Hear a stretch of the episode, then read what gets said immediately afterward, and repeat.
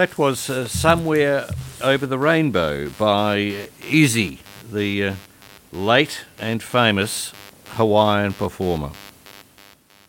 Now, I first met Joe Recca, a marvellous Hawaiian native storyteller, about a dozen years ago on a travel writers conference on the islands of Hawaii.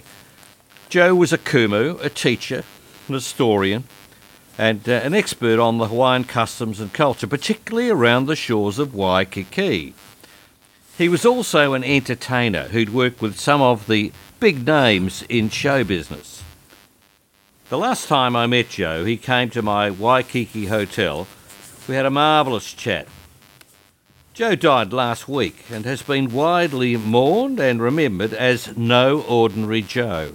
He was a true gentleman of Hawaii who worked hard to help keep his culture alive. He was also a direct descendant of Hawaii's first monarch, King Kamehameha I.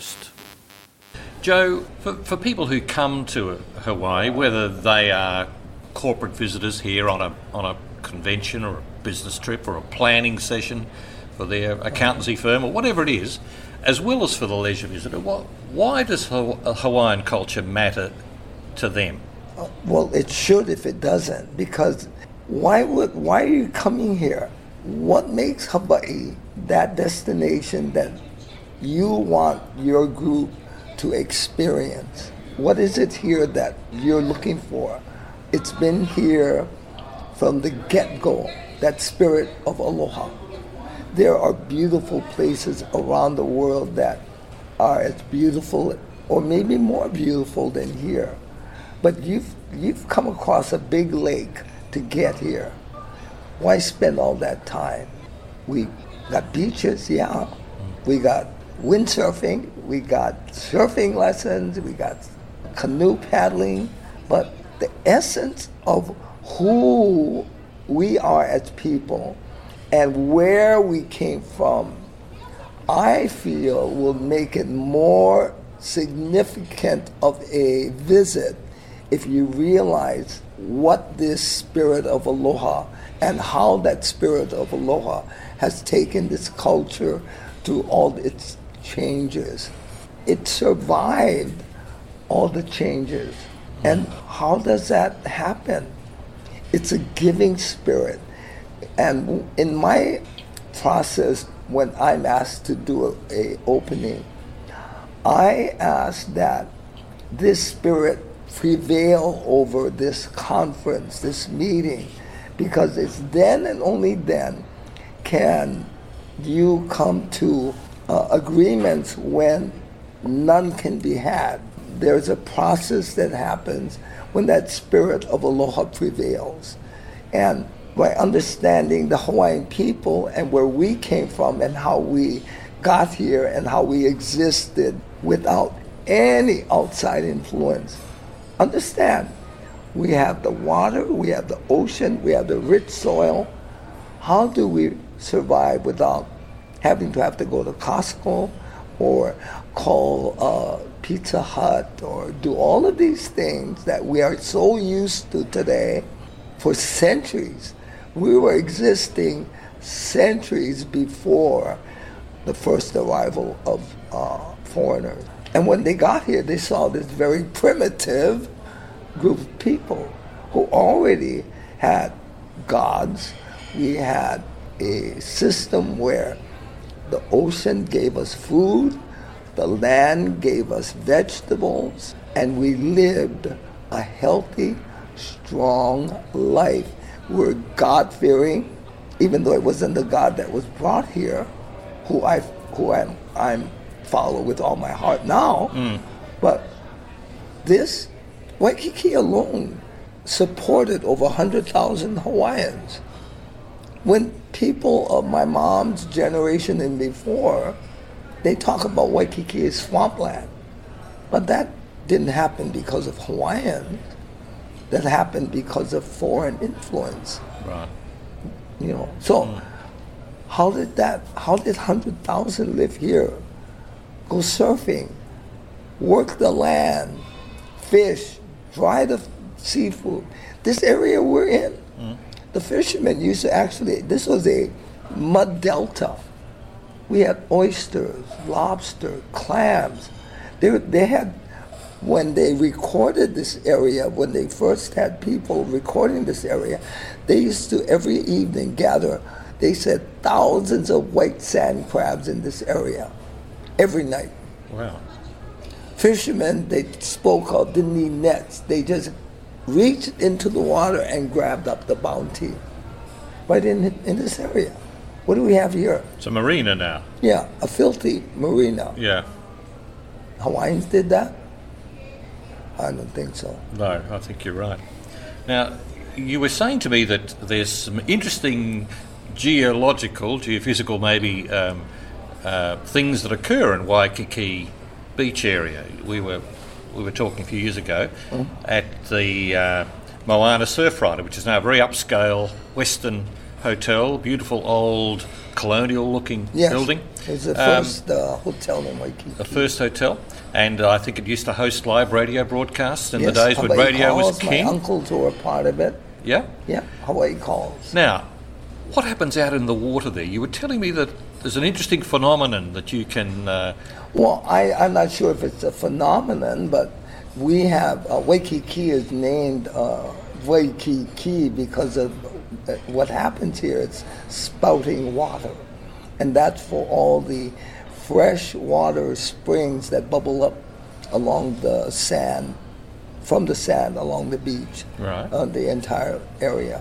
There are a couple areas that have a more presence of that uh, spring. Um, there's one in front of the, not far from the Moana Hotel. Uh, there's one in front of the Halekulani. The one in front of the Halekulani is known as Kawehewehe, and that's a healing uh, waters. And you can tell because that area has no coral present. Uh, another one is in front of the um, uh, Kaimana Beach Hotel. Okay, so you and you did say that if you knew where, you could put your head underwater and get a gulp of fresh water. Yeah, In it- the sea. You can actually see the the fresh water bubbling up, Really. and there's some areas that are quite strong.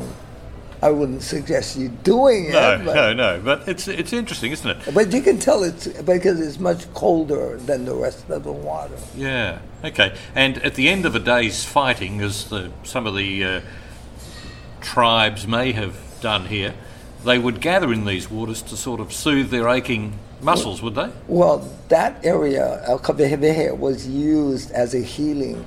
It wasn't uh, battle, and let's head down to Kawehewehe. let's go bubble up something. Yeah. No, it's, it wasn't that way at all. It was a entire process Right. that they, uh, if, if it was deemed um, available, they would, they would start early. They, they'd have to get the uh, uh, a seaweed. It's called kala the, that seaweed and make a lei, and that lei was adorned will adorn them. And it's not only for the warriors; it was for those that ailed. Uh, but that uh, kala, which is the root word of forgiveness, uh, would take care of the um, spiritual uh, healing. There's things that people do to that would bring sickness to them. Jealousy is a one big deal. You know that if jealousy is sent to someone, they will get ill. So that takes care of that part. The waters actually do the healing, physical healing, and that process is done. Okay. Yeah, it wasn't just a, a an awi, you know, from battle and mm.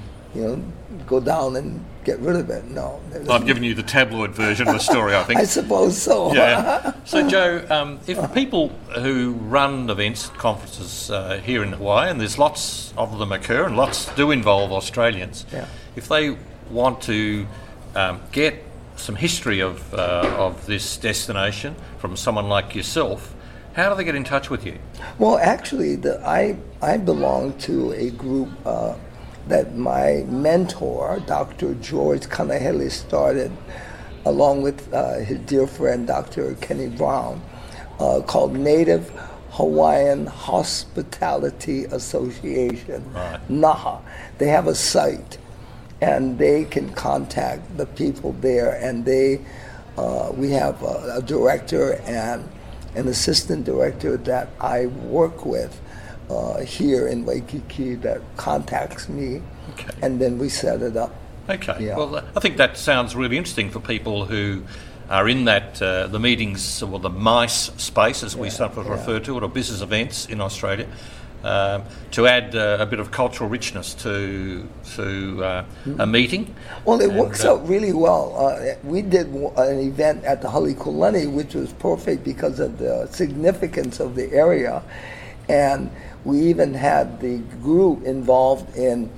Uh, uh, chanting and dancing with my wife, who is a kumu, and my daughter, who's a, a lakai, teaching them and then at the end of this morning opening, we had them doing uh, a form of hula to uh, something that they they learned that would be significant in the beginning of their conference, mm. which was uh, quite successful. I think I did some hula. Maybe it was with your wife. Well, I hope not. well, she was teaching no. a group of us uh, at the Hilton. Uh, oh when no, I maybe it was at the same time as I'm not sure. You did the breakfast. I'm not, no, I'm not sure. Anyway, it uh, it was certainly the Hawaiian culture is a is a wonderful culture. I've experienced it over Thank a number you. of years. I don't think I've taken on quite enough of it to uh, to speak like an Hawaiian. I'm, no, not yet. I'm always we'll, going to be an we'll Aussie. Work on you. Graeme Kemlo there in conversation in 2018 with Kumu Joe Recca on the shores of Waikiki.